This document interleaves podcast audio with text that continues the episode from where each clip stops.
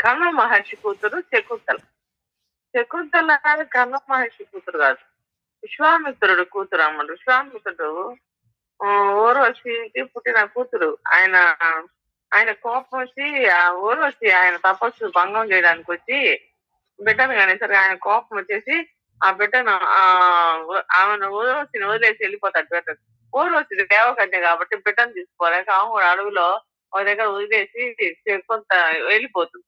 అప్పుడు ఆ పసి బిడ్డని ఆ చెట్టు చుట్టూ ఉండే జంతువులు అన్ని చూస్తూ ఉంటాయి అన్నమాట. చెట్టు మీద ఉండే తేనె చుట్టూ నుంచి ఆమె నోట్లో తేనె పడితే అలా పెరుగుతుంది అనమాట అన్ని జంతువులు పెరు పెంచుతాయి అన్నమాట. శకుంతల.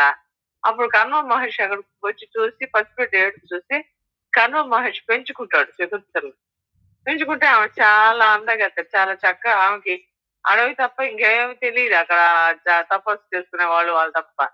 ఓ రోజు దుష్యంత్ మహారాజు వస్తాడు అక్కడికి.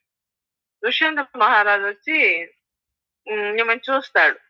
చాలా అందంగా ఉంటుంది. నేను నిన్ను పెళ్ళి చేసుకుంటాను అంటాడు. ఆ టైంలో కణో మహర్షి అక్కడ ఉండడు. ఆ మా తండ్రి లేడు. మా తండ్రి ఆజ్ఞ లేకుండా నేను చేసుకోలేను నిన్ను అని. ఆమె నేను మహారాజుని నేను ఎట్లయినా చేసుకోవచ్చు. నేను మీ నేను నిన్ను గాంధర్ వివాహం చేసుకుంటాను.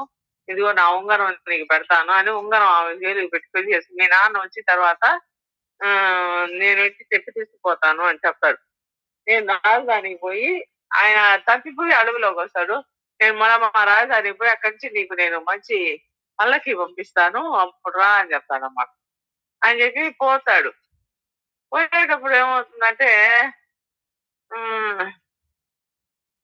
నన్ను దుష్యంత మహారాజుకు శాపం పెడతారు.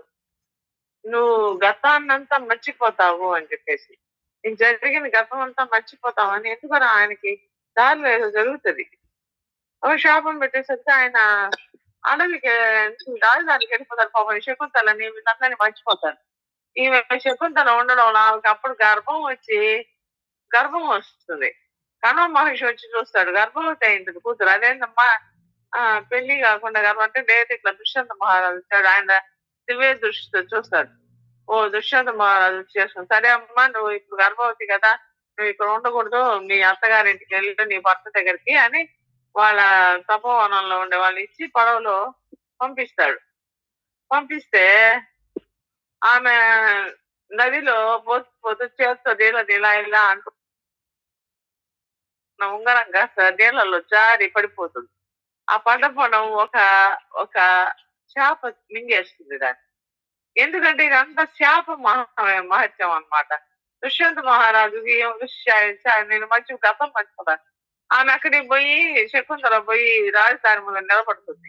రాజభవనం ముందు నిలబడి లోపలికి పంపిస్తుంటే పంపిస్తూ నన్ను గాంధార వివాహం చేసుకున్నారు కదా. ఆ, నేను ఇప్పుడు గర్భవతిని అని అందుకుని వచ్చానంటే మీరు తెలుసుకున్నారు మా కన్నో మహర్షి పంపించారు అని పక్క ఉండేవాళ్ళు. అయితే ఏంటి ఈ విధంగా తపో భవనంలో ఉండే వాళ్ళు కూడా మీరు ఈ విధంగా అబద్ధాలు చెప్పారా మీరు కాదు వెళ్ళిపోండి అంటారు అప్పుడు శకుంతల కాంటే మీరు ఉంగరం చూడండి అని చెప్తే వేలికి ఉంగరం ఉండదు. ఆ ఏమైంది? ఉంగరం లేదమ్మా ఉంగరం అంటారు ఉంగరం లేదు. అయ్యో ఏమైంది? పాప ఏం చేయలేక వాళ్ళు వెనక్కి తిరిగి వచ్చి ఇంకా నేను మా తండ్రి గారింటికి నేను ఇంకా రాలేను. అవమానంతో ఇంకా పుట్టి ఇంక వచ్చిన తర్వాత ఇంకా పెళ్ళి అయిన తర్వాత నేను తిరిగి అక్కడికి రాకూడదు. నేను ఇంకా రాను మీరే వెళ్ళిపోండి నేను ఇక్కడే ఉంటాను అని ఆ అడవిలో గుహలో ఉండిపోతుంది అనమాట ఉండిపోయి అక్కడే ప్రసవిస్తుంది. ఒక బిడ్డను కంటుంది ఆ బిడ్డ అక్కడంతా సింహాలు అవన్నీ ఉంటాయి. ఆ బిడ్డ సింహాలతో వాటితో ఆడుకుంటూ ఉంటాడు. వాడికి భరతుడు అని పేరు పెట్టుకుంటున్నాడు. ఆ ఆ బిడ్డ భరతుడి పేరుతోనే మన దేశానికి భారతదేశము భారతదేశము అనే పేరు వచ్చిందన్నమాట. వాడు అట్లా ఉంటే కొద్ది రోజుల తర్వాత ఏముందంటే మహారాజుకి చేపలు పట్టేవాడు చేపలు తీసుకో పెద్ద పెద్ద చేపలు పడితే మహారాజుకి ఇద్దామని తీసుకొస్తాడు. మహారాజా మీకు బహుమతిగా ఇద్దామని పెద్ద చేపను తీసుకొచ్చారు అని ఇస్తాడమ్మా ఆ సరైన వంట వాళ్ళ చేపను వచ్చేసరికి లోపల రాజముంద్రి కనిపిస్తుంది.